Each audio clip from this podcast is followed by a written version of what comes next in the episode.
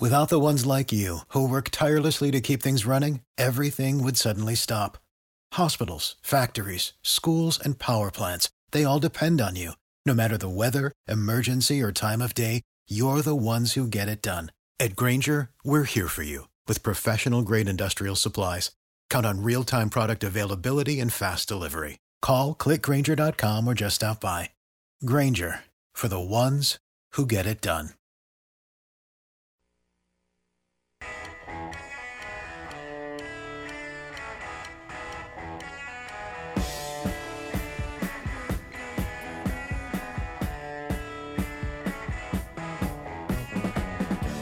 This is Sandy Clough and Sean Drotar on Mile High Sports.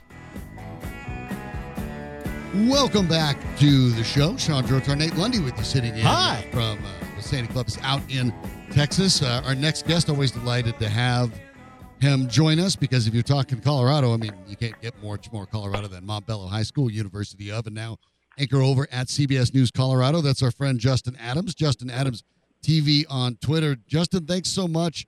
Uh, let's start with the Broncos because obviously we look at the, all the moves made, the, the larger uh, practice squads, the ability to add veterans, a lot of the moves there. Sean Payton ended up with, I believe, at my last count, uh, 12 players that were directly connected to him, either he had coached with, and I'm counting Philip Dorsett because he, he himself pointed out how much he followed Dorsett and kind of hoped to draft him uh, when he went in the first round in 2015. How much of that is a surprise for you? Is any of it something that makes you concerned? Uh, all of it makes me concerned, to be very honest with you. I'm still trying to figure out who's going to be our fourth wide receiver. They don't have Do one right have now one? on an active Exactly. roster. Exactly. So let, let's just say, I don't know, by chance, I don't know, first quarter, you know, Courtland Sutton goes over the middle. He gets dinged up for one reason or another. Now you're down to two wide receivers. So what are you going to do? Run three tight ends the whole time? I mean, there's a lot of things that you do have to be concerned about because there are times in games where you do need to go to three wide receiver sets, maybe even four wide receivers if you had that. And oh, by the way, let's say that you do keep the same type of wide receivers you have. Well, you traded away Albert O, which could have been your fourth wide receiver, even though we all know that he's not the best blocker in the world, but he's a matchup nightmare when you put him down out there in the outside. So I'm just very interested to see how this all will come together. I don't think that this is done just yet. I think some of the guys who are on the practice squad, especially for the wide receiver position, will be making their way up. You just have to because you cannot go into a game with only three wide receivers. Justin, when you sit and you look at the roster, though, and we talk about those practice squad guys, at, at, at what point do you have to pull that trigger? At what point do you have to make that move prior to September 10th against the Raiders to give guys the right amount of reps? I mean, it, it, it's easy to say, hey, we can make a change in week two or week three, but could it be possible that by the time you make that change, it's too late? I think it is too late already. I mean, you think about it, no matter how much people say we're professionals and all this other stuff, you think about all the different things that guys have gone through already just to be able to have that camaraderie together, right? You think about OTAs, you think about all the off-season conditioning, you think about everything, the mini camps, right, and training camp. To believe that you're going to have a guy like Philip Dorsett, for example, he's going to come into your system, be able to learn and work with Russell Wilson and understand, um, you know, different things like, hey, this is the way that we run our routes. Uh, this is the type of tempo that we have. To believe that you're going to have all that come together in, a week is going to be very difficult. So for an off, a team that had dead last in on offense last year, 16.9 points a game, they obviously have to be better. Uh, I, you mentioned Albert Okwuegbunam. Uh, are you one of the folks that was on the idea after watching the final preseason game that the Broncos had to keep him, or uh, did the, nothing, none of this surprise you? On you know, we've talked about this a bit. Uh, I'm not surprised. I didn't think at any point he was going to be on this roster. I thought the Broncos did pretty well being able to trade him for something instead of just cut him. But did the injuries at the wide receiver position maybe change your perspective on that? Well, that's the only thing that changed my perspective was the injuries. But then once you did make that trade, I thought, okay, well, maybe you're going to make either a another trade or you're going to go into waivers and pick up a couple of wide receivers. Like you're going to do something because at the end of the day, you still need depth at that position, right? So I thought that at worst you keep a guy like a Kendall Hinton around, somebody who knows the Broncos, been around Russ last year. At least you will keep him around. Now you don't, and so I'm looking at this roster and I'm like, guys, if it's third down and seven, what am I going to do as a defense? I'm going to do this as a defense. I will double team Courtland Sutton and say, somebody else beat me. Hopefully, you have a screenplay or something like that, or you could be able to run for seven yards because I don't have faith that the other guys currently on the roster are good enough to go and beat somebody else in order to pick up a first down right now. All right, Justin Adams with us. Justin, let's switch from uh, the pros. Let's go back to the college ranks. Um, we know the hype. Uh, we know we, we know everything. Uh, Buffs fans have been waiting months to get to tomorrow. Um, how how much is it going to sting uh, by the time the game is done? I mean, the point spread right now, TCU is favored by three touchdowns. Mm-hmm. Um, are, are Buffs fans going to be able to be excited no matter what, or is there a scenario that you could see that people, you know, after 60 minutes of football tomorrow uh, on Saturday, are saying, "Okay, yeah, I wasn't expecting that." If they get blown out, if they lose by four touchdowns, and, and, and more, Justin, Justin, let me, yeah, what, what I was going to say, what is a blowout to you? What, what's the number that you start to go, okay, ouch, that stings? Well, I'm always the guy that uh, we go under the Madden rules. You know how those are. If you get if you're up 21 to nothing, three touchdowns um, deficit, then it's a blowout to me. So that's pretty much what the spread is, right? 20 and a half. And yep. so yep. you look at that and say if the if the Buffs can't cover that, then we have a lot of problems. But I'm a little bit more different than that. I say if the Buffs just don't look like a team that knows what they're doing. If they look like a lot of how they did last year, where you look at that roster, you said, what the heck are they putting out there? Then we will have some serious problems. But what happened with this is that, you know, Deion Sanders, Coach Prime, what he wanted to do was build his team from the outside in. That's all good and dandy if you have a spread type of system that they're going to use on offense, which is fine. My concern is this. Let's say it is a close game. TCU is going to be hot, all right? It's going to be hot down there in Dallas, okay? So you're going to have a team that possibly, if you're in a close game, and you need to stop the other team from rushing the football in order to pick up a couple of first downs, and you need to get the rock back at the end of the game to put your offense in a position to succeed. If you don't have a team that's able to do that, to be able to stop the other team from running the football, then you're going to be in a whole lot of trouble. So that's just the only thing that I'm looking at in this game. How will both the offense and defensive line be able to hold up against TCU? Well, Justin, you've been in this situation. Obviously, you you've played college football. There are mm-hmm. 87 new players, only three returning starters. Obviously, when you look at the ideas for OTAs, training camps, and preseasons in the NFL, people have an idea of how much you can gel as a unit. The nature of professional football means there's a lot of turnover. It's expected. What's happening at CU is almost unprecedented. Have they had enough time to gel? How? What do you expect it to look like when you see them take the field on Saturday? I think on the outside, the special positions they've had more than enough time to be able to gel. The issue again comes back to the line. And uh, we all know this. It doesn't matter what level you come up in, high school, pee wee, college, pros. It takes time for our offensive line to gel. Like for example, with the Broncos, I wasn't too surprised about what happened in the Broncos' first preseason game against Arizona because hey, those guys need time to be able to gel. I'm looking at what, what scored a goal with the Buffs right now, and they need a little bit of time to be very honest with you. I don't know how this team would be. Um, and I don't know how this team is going to hold up against a blitz or different things like that. And I think what's going to be interesting is how would they handle the pressure? I mean, when TCU sends six rushers, how would they be able to handle that? When TCU lines up and says, we're going to run the football, and it's 99 degrees out there, 40% humidity, how would the guys be able to stop them? Those are the things that I'm really concerned about. And so when you talk about do they have enough time, guys, they ran out of time. You just got to make do with what you have right now. Justin, how much of this is preparing for Nebraska in a week and a half? All of it is. Um, and to be very honest with you, from a national perspective, you don't want to get blown out because you still want to keep the spotlight on you as much as possible. You want, at worst, people to walk away and say, you know what, they didn't win this game, but man, they do look good. You saw Shedeur Sanders make a couple of plays. You saw Travis Hunter make a couple of plays. Uh, Dylan Edwards, a freshman who was a Notre Dame commit, um, now came to CU. Hey, they got some pieces there. You want them at the worst to be able to say, maybe they didn't win this game, but we could see the light at the end of the tunnel. We could see the pieces come together. What you don't want to see is a jumbled mess. That's the one thing you don't want to see. If this is a mess like a baby eating some food, then we'll all be in a whole lot of trouble coming up against Nebraska. Justin, really similar question that I want to follow up for. How much of this is for Deion to show that he can go to a power five and still have success? You know, he will say that it's for his son, and I get it, right? It's for Shedeur Sanders to be able to go and prove that he could play at the Power Five level. But here's the reality, guys. He's a four-star recruit that had scholarship offers to Alabama, to different areas as well. So he could have played at those different places, right? So there's one side of that. On the other side, come on, guys, let's call it what it is. We've all been around professional athletes. Whenever you have guys who are high achievers, professional athletes, the the one percent of the one percent, they have an ego and they also try to prove something.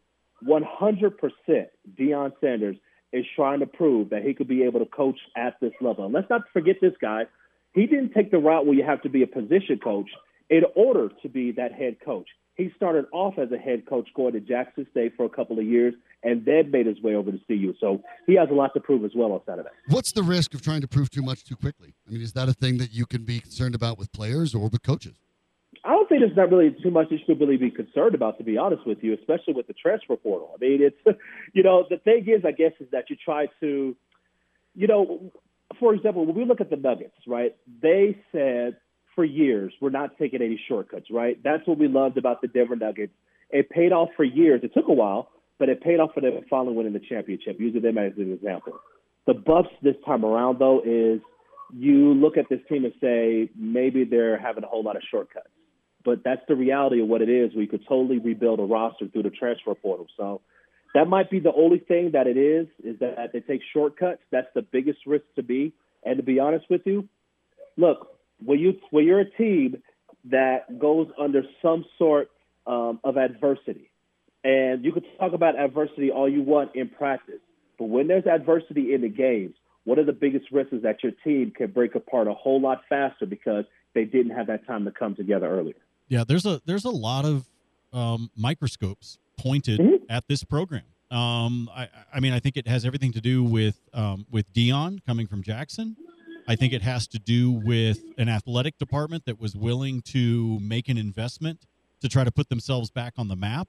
I think what you just brought up about trying to show that you can do something like this through the transfer portal, especially when there's been a lot of coaches that have taken shots uh, at Deion and at CU for what they have done, um, all, all the way to uh, you know, changing conferences. I mean, there, there's microscopes being pointed at this program and, and at the coaching staff and at the, the kids that are playing from so many different angles right now that I feel like there's there's not a direction you can look at this team and not say that there is something they are trying to prove.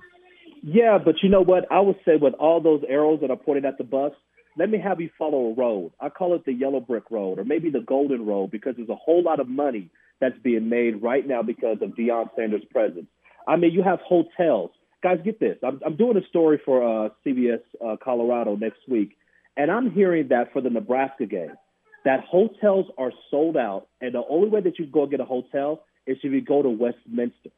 So we're talking about from Boulder, Broomfield, all those other different places, they're going to be sold out the only place you go and get one in Westminster. What does that mean, guys? Is that because so many different arrows and so many people have eyes on you now, that means that there is a big opportunity for the university to be able to make money. All you have to do is not drop the ball. You have the football right in your hands.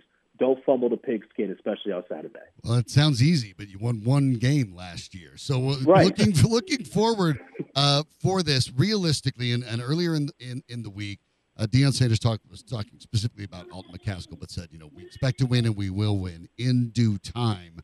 Mm-hmm. I think we both know that's a more realistic approach.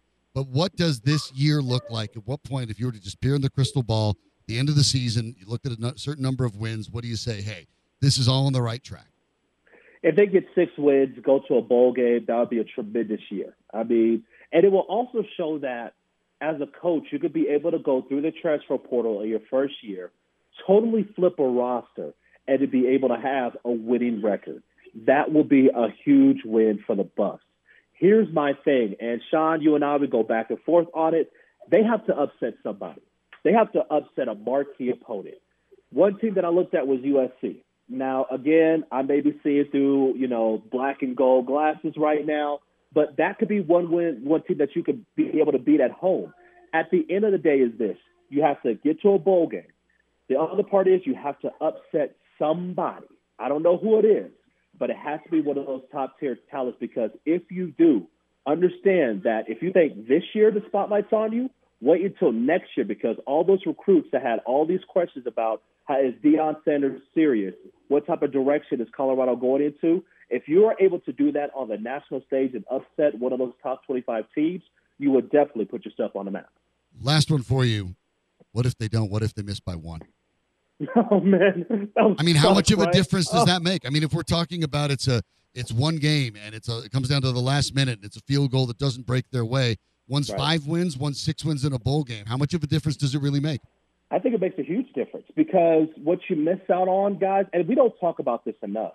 When you go to a bowl game, you're able to have those extra practices. So what you're doing is you're actually starting spring ball earlier with all the practices that you have of getting prepared for the bowl game. So that will be something huge. Let me put another thing out there.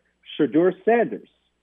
That will be another game that he could put on his resume as well for scouts to be able to look at. So that'll be another missed opportunity for the Buffs if they're not able to go and get to a bowl game. Now, I want to flip it to another side. Let's say CU, for one reason or another, somehow wins like eight or nine games. I'm not saying that they are, but let's live into this fantasy world. Hell, we're already in it already.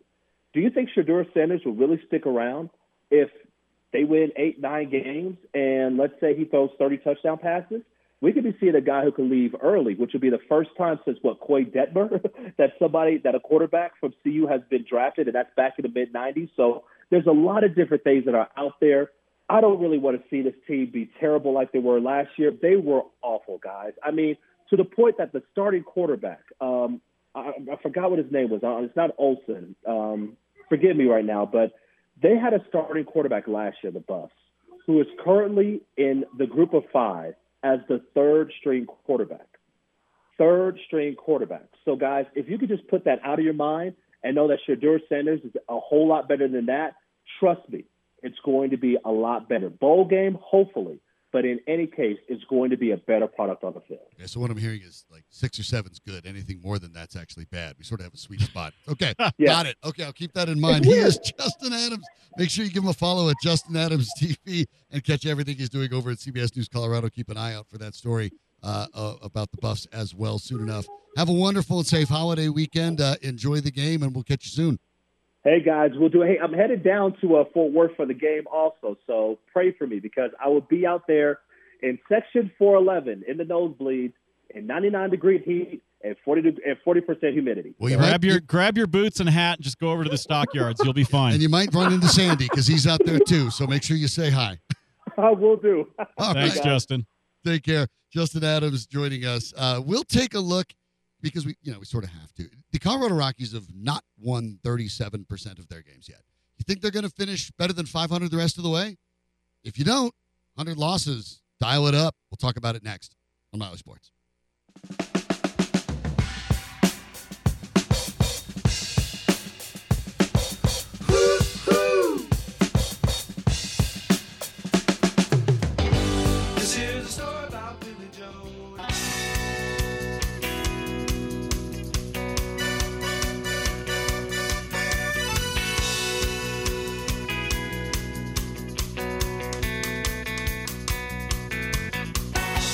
Sandy Clough and Sean Drotar. Presented by Burnham Law. Hire the winner at burnhamlaw.com. Here's Sean and Sandy. Welcome back to Mile High Sports. Sean Drotar, Nate Lundy with you sitting in today. Sandy Clough is uh, out of town. We got a chance to talk to him a little earlier as he's uh, in the Lone Star State ready for the Buffs and the Horned Frogs on Saturday. Uh, we turn our attention because, you know, we say every team every day, so we have that means we have to cover the ones that um, aren't good. That would be the Colorado Rockies, who, when they aren't busy losing in embarrassing fashion, they're getting scolded by the MLBPA because uh, MVP candidates around the league are getting people running all the way into center field to get a selfie with someone before security catches them. Which, if you think about it, that's the farthest position that a fan would have to run to go get to that player in the whole park. Yeah. And they managed to go push Ronald Acuna over before security got there. Fantastic job. But the Rockies have 29 games left in the season. They've won one out of their last 10. To avoid 100 losses for the first time in their season, they have to go 15 and 14. That ain't happening. Nope. No, it's not. It, it's pathetic. Uh, it's And and look, I, I go through so many different emotions when it comes to the Colorado Rockies.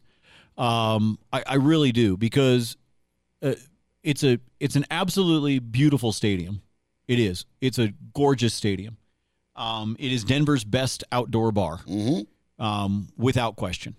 Um, the views are beautiful. Um, you know, the rooftop is a lot of fun. Um, if I can get over the fact that everybody on the rooftop is like half my age, but um, anyway, I digress. Uh, it's it's a ton of fun. So that part of it is positive, right? The downside is everything that takes place on the field, which is also mixed emotions for me. Like, I like Ryan McMahon. I like Charlie. I like some of the young players that I like Elias Diaz. I, I, I like these guys. I just can't stand the ownership. I can't stand them. the team's just abysmal. And, It and- hurts. And, every single time, it, it is funny because I mean, I grew up here. I, I was a, sort of a dream to have a major league baseball team, and then the, the last couple of years, you know, it's it's been pointless. And this is, of course, the worst of the bunch. And the funny thing is, it was all entirely predictable. The decision to go chase Kris Bryant, and I have, nope, whatever. Chris, That was good- a dumbass move. good for Kris Bryant because I'll tell you what, it was it was pretty clear that back in the 2013 draft, Mark Appel went first, The- and that was no question a great great college pitcher. The Rockies were pitching were picking third behind the Chicago Cubs. The presumption at the time from a lot of baseball people was the Cubs wanted a fireballing right-hander out of Oklahoma named Jon Gray, which made sense. They didn't pick him; they picked Kris Bryant. The Rockies wanted Kris Bryant very badly. They've wanted him so badly, and because the Rockies never look outside their own organization for help, all the same people who wanted him so badly decided this is our chance to finally land the white whale. And they did, with a contract that no one was going to give Kris Bryant whatsoever.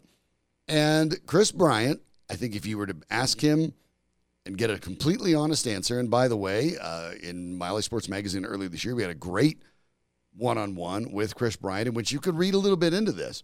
This was a guy that's starting a family, uh, understanding his age and his body breaking down a little bit, and then also understanding what have I accomplished in my career that's lacking. He's been a rookie of the year. He's been an MVP.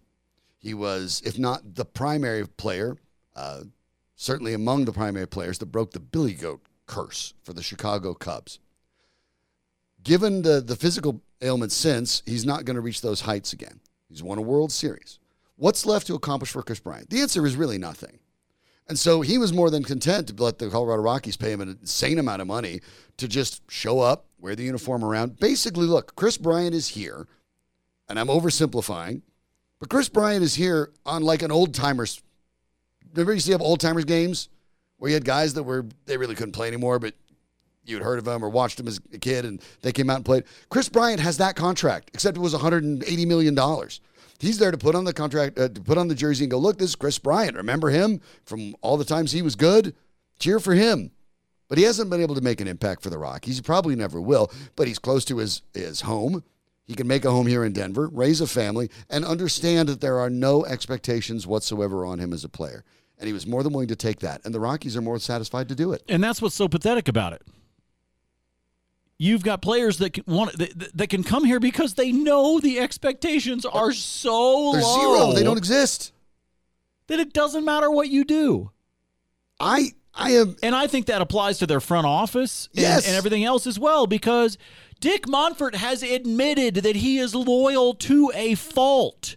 He has admitted it. He has used those words. but he also thinks he's he's got the Jerry Jones vibe where he thinks he's a baseball man now.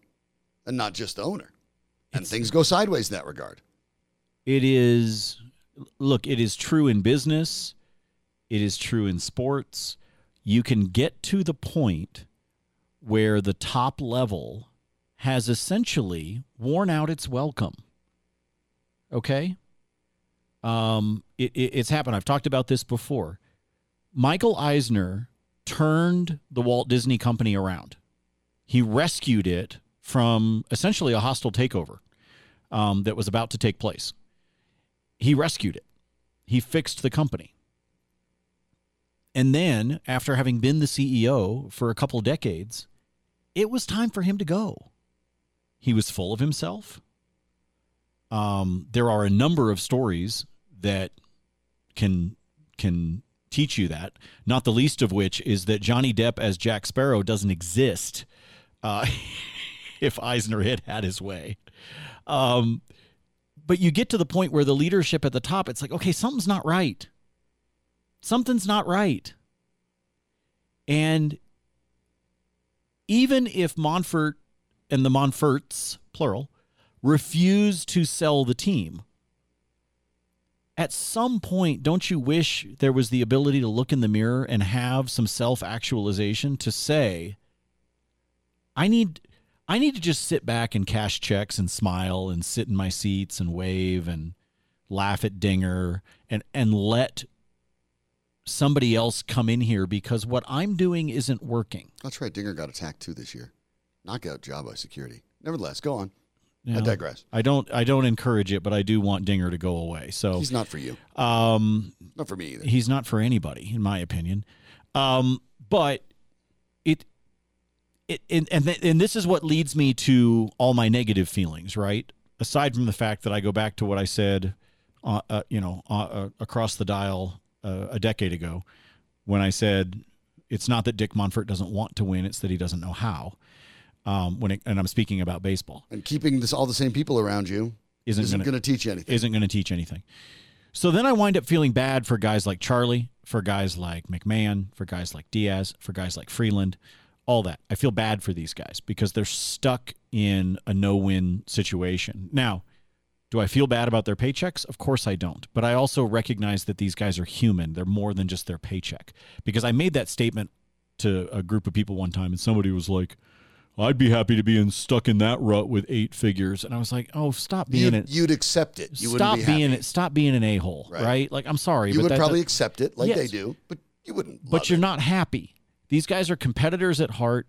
They want to win. They want to have look. They've made it in a sport that they've probably played since they were four. They made it to the absolute pinnacle, and now they're stuck in garbage.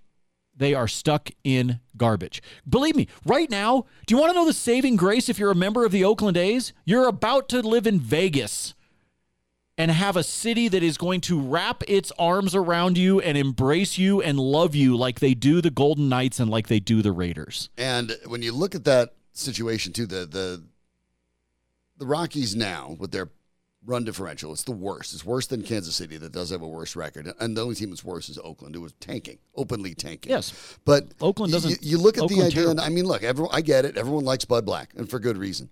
But that's another one of those challenges. You look at this in the, in the last three years, they've lost 87 games, then 94 games. This year, they're going to lose 100 games. They finished fourth place, fifth place, and they're going to finish fifth place again, and dead last in the National League. Does anyone think that Bud Black's job's in any danger? And I'm not picking on Bud Black. What I'm saying is that at any other organization that took its baseball seriously, wouldn't we be having a discussion about changing managers? And and let's also do this. The Houston Astros tanked. They did it a couple of years. But there was a fan base that had belief that they were going to get it right. They were also told flat out they were tanking. Yes. They they They basically said this is what we're doing. We are going to build ourselves back up, just bear with us.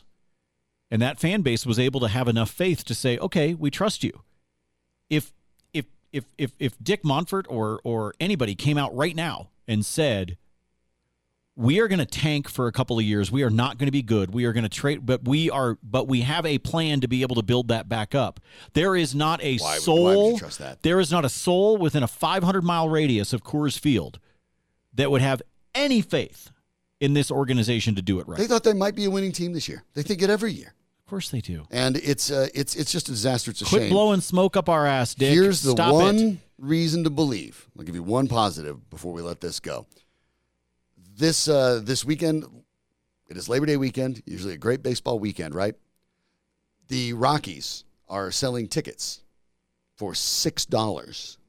Toronto Blue Jays are in town. An enter- very entertaining team to watch. Very entertaining. Six dollars on Labor Day weekend in the efforts to get Bo people will be in. here. Mm-hmm. Bichette will be here. Vlad will be here. Springer will be here. The list, Merrifield will be here. The list goes Six on and on. So if you don't think that they are noticing the impact, it Fireworks. is happening. It is happening, but yeah, eventually they'll fireworks. Well, and and look, it's not a topic for this show in particular, but some of the deterioration that's happened in Lodo is also hurting them. sure, It is. It really is, and people need but to not forget that. it doesn't have to do anything with the the on field product. though. exactly. That's the challenge. We will talk more. Of course, it is a football Friday, and we'll get right back to it on Mile High Sports.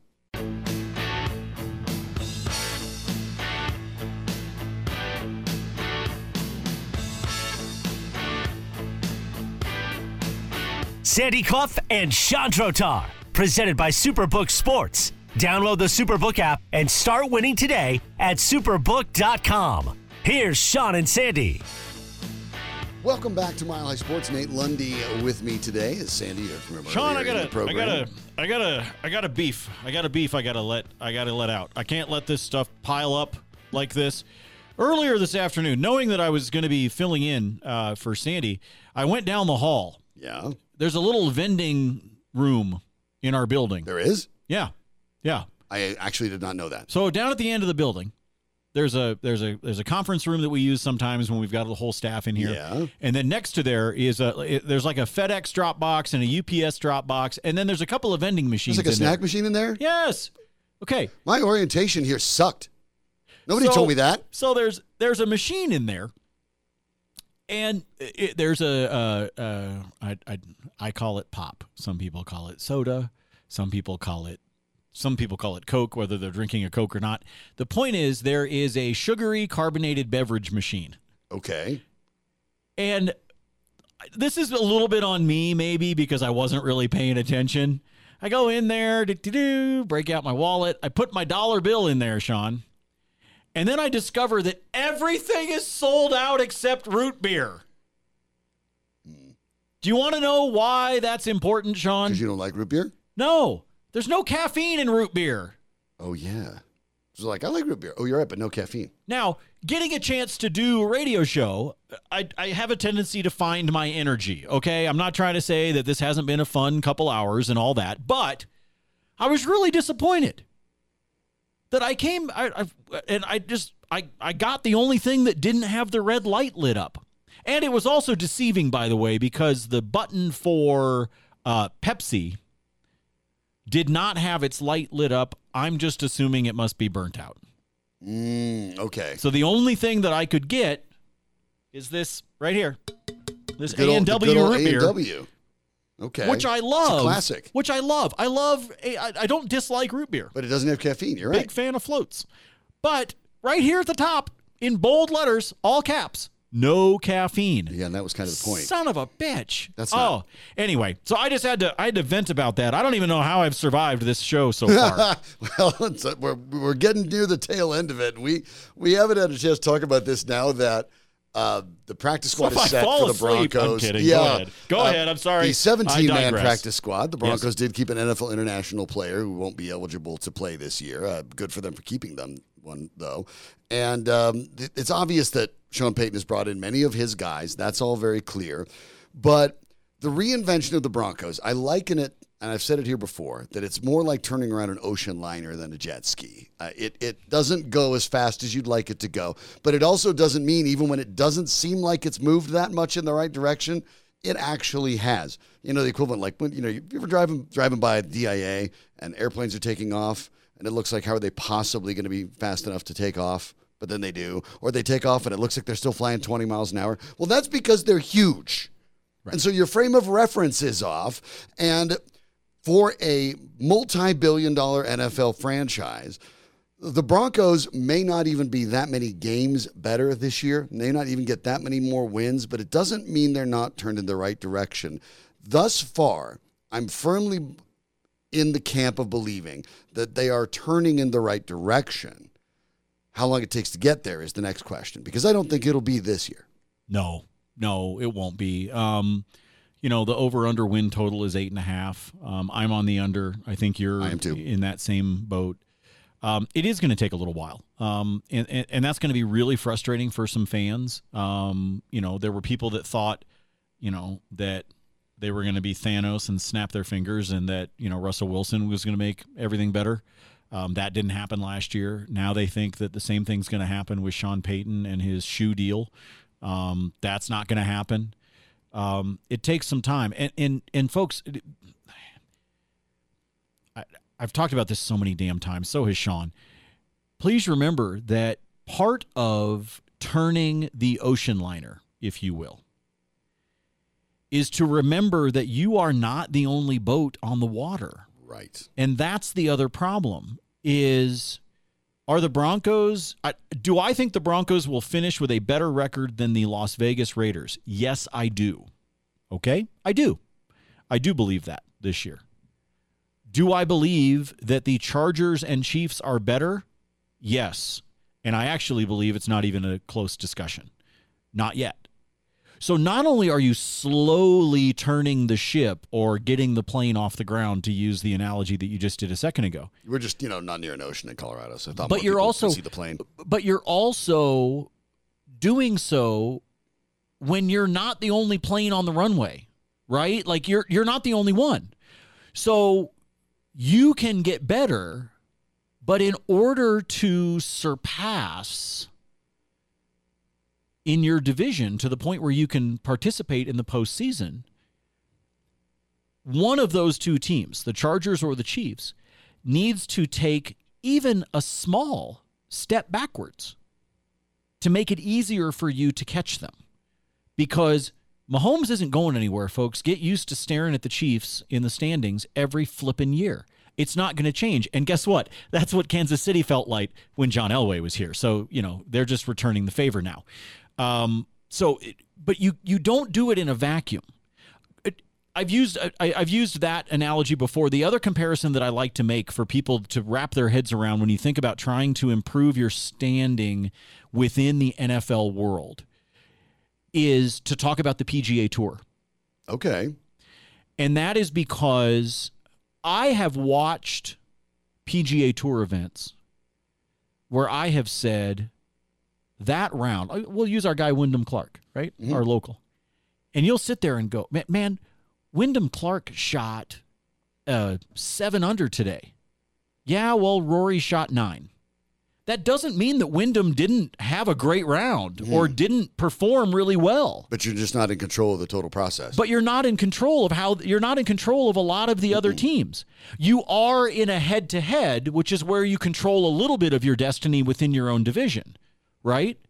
But if you think about it and you think about the Broncos' schedule as it sits right now, you have 11 games that are somewhat randomized. I mean, I know it's based on finish and all that, but are kind of randomized year to year. There are teams in the league you know, at- at- at- 18, uh, 18 of them to be exact, that you're not going to play. You don't control any of that. This is this is the problem, and you, you really hit it on the head because I think the Broncos can be better. I think they will be better. I do think under Sean Payton there is a clear uh, goal and a methodology in meeting that goal that will bear fruit. Uh, will Russell Wilson be part of it by the time the Broncos are a playoff team again? I don't know. But to, to your point, I mean, here's the standings last year from the AFC. And we know that the AFC has gotten stronger, not weaker. Aaron Rodgers has moved in. I mean, it's gotten stronger. There are only two teams worse than the Broncos last year. They finished 14 and 16 out of the 16 teams in the AFC. The Texans and the Colts. I feel they're better than the Texans. They're probably better than the Colts. the Colts are a mess right now because of their owner. Right. Are they better than the Raiders? Okay, I think so. That was the team that was directly ahead of them. But you need to jump from 14 into 7. So here's the question. Let's just go down it. Kansas City, they dropping them that far? No. Buffalo? No. Cincinnati? No. Chargers? No. The Ravens? No, I don't think so. No, I don't think so, but I don't think the Ravens are going in the right direction. right. Jacksonville, uh, Jacksonville Jaguars are in a terrible division. They got to win that division. and I think Jacksonville is getting better, not worse. Uh, Miami, Uh, I think they overachieved a bit last year, but I don't. I think they overachieved. It also has to do with how much of Tua were- Tagovailoa's brain is scrambled eggs right now. Yeah, well, and they were four games ahead of the Broncos, almost doubled their wins. So, okay, maybe the Broncos are trending in the right direction while the Ravens and Dolphins are not. Steelers are trending up. They won nine games last year. Kenny Pickett's looked like one of the better quarterbacks in the preseason. I know it's preseason, but he looks like he belongs. Uh, the Patriots may be going in the wrong direction, but the Jets certainly are not. Uh, the Titans maybe a little bit are, but the Browns probably are not. I think the Browns are better than a seven and ten win team now that they've gotten everything back in order. So I think the Browns are on par with the Broncos. If Okay. I'll be completely honest So we have the with you. Raiders and the Browns and the Titans, and let's say those those are all teams that won seven to five games, and they're all in a pile. So let's even just hypothetically put the Broncos to the top of that. You have to jump now. Three teams that didn't make the playoffs last year, and one team that did. You have the Jets, the Patriots. Now, even grant you the Patriots. Let's just say. Now you have the Jets and the Steelers you have to jump over, and either Baltimore or Miami has to fall behind Denver. which is why it's so important for fans to recognize that this is your It's just not likely going to happen. it's not it's not likely to happen in 2023. Will you take some steps towards it in 2024? I want to go back to something that you said, Sean. You said, "Will Russell Wilson still be a part of this team by the time they make the turn?" Who knows? yeah. I, I'll be honest with you. I think the question that has to be answered far sooner than that is, will George Paton? I think this is George Paton's last year, regardless of how So things turn I. out, because Sean Payton already runs the show. That that that die was cast when the I will say the theater of potentially trading Courtland Sutton and Jerry Jeudy manifested prior to the draft. They weren't planning on trading either of those guys. They wanted to dangle out there and say, "Hey, if someone wanted to give us something crazy, we'll talk. Somebody wants to give us a, a, a second or a first for Sutton, we'll take it. If someone wants to give us first for Jeudy, we'd probably take it. Uh, nobody was going to give them either of those things. Nope. But at one point, Sean Payton said specifically, they kind of played good cop, bad cop, as if Payton didn't want to trade them at all, and said that the George Paton's job specifically was just to pick up the phone and tell them no thanks. And that was, I'm paraphrasing a bit, but that was Sean Payton's quote. I'm only paraphrasing a bit. So George Paton's job is to pick up the phone and tell them, tell them we're not trading them. Uh, George Paton answers to Sean Payton. Sean Payton is the coach and the GM. They are going back to the Mike Shanahan style. You brought in Sean Payton to run the show, stem to stern. If, if it's attached to football, he's running it. And and and I, I want to be clear. I actually kind of like George Paton. I think I think Sean Payton likes George Paton. I think I think like I'll be honest with you. I think what they did, uh, what they were able to pull off with uh, Bradley Chubb, what they were able to pull off with Von Miller. I think there were a number of things that were very smartly done from a management standpoint of this team. So I'm not trying to throw the guy under the bus. It's a question of can George Paton, who got hired as the GM, be okay in working in a role where you have the title but not the job? Maybe so. And, and maybe and- maybe he does. Maybe and- he's and- okay. And, maybe and maybe that is the case, and we'll find out. But I just throw that out there because you talk about will Russ still be here? Well, to me, will George Paton still be here? And I think that's something worth worth answering. yeah. Um, well, and, and one important. might lead to the other. If Russell Wilson can't get it back and has a very bad year, Mm-hmm. uh, I'll tell you what, Sean Payton's not going to take the fall for it, but somebody probably will, and it might end up being the guy who traded for him. And it could be. There's always somebody that has to fall on the sword. I don't think Wilson is going to have a disastrous year. I think his best Neither days are behind him. I don't think you're going to go back and see the. I don't think the best of Russell Wilson is yet to come. I don't think you're waiting for a, a Peyton Manning style encore. I don't think that's happening. But I think that last year was somewhat anomalous. He was essentially not coached at all. And while Russell Wilson may have believed he didn't need that, the truth is he did, and it's obvious over the course of his career he does. So I think he'll be better. I, I also give Wilson credit because even watching him in practices and the joint practices and in the preseason, what I think we've seen is a clear effort, an effort on Russell Wilson's part to do what he was asked. In the first preseason game, when he played a decent chunk of time there, uh, only one of his 14 attempts was actually a rollout. And he took hit after hit after hit, trying to stay in the pocket, trying to do what he's being asked to do. So if Russell Wilson is on board, whether he loves it or not is irrelevant. But if he's on board on doing what the team is asking him to do, I feel that success will certainly come after that. As to what level, I don't think we know. That depends on his age and whether he can avoid injury. Yeah, And I an would- offensive line that is subpar still. Yes, it's an offensive line that still needs help. It's a defensive line that needs help. It needs depth more than anything else. Um, both lines do, but that's I, I'll be honest with you. That's I think that's a problem for almost every NFL team. So, um, I mean, I think the Broncos are on the south end of average. Uh, when it comes to that, but I also believe that all NFL teams would tell you that they would happily take more depth on their offense or their defensive line if they could get it.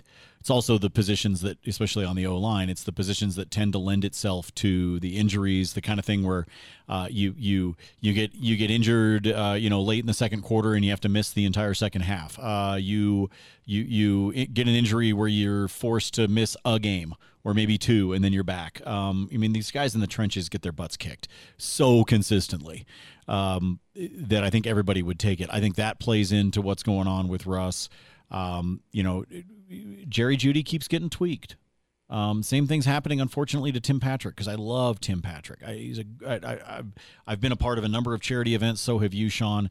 Um, and and Tim will show up and he takes pictures and he signs autographs and he's just he's genuinely um, loves being there. Right, loves interacting with the kids or interacting with the fans. He's just, I, I want so badly to see him be able to um, continue his dream of being on the football field.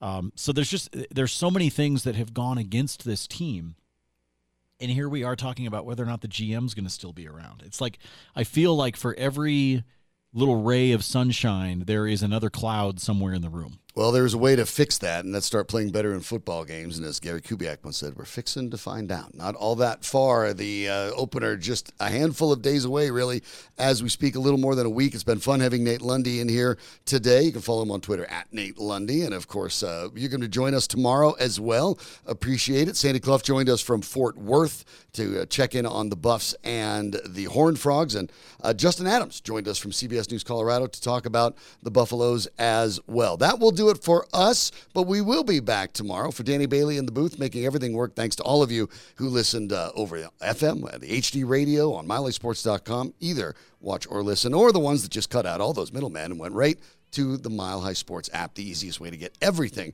Mile High Sports, including all the latest with the Broncos, all the writing, and even the magazine, which you can check out as well. For Nate, I'm Sean. We'll be back tomorrow, but keep it right here on Mile High Sports.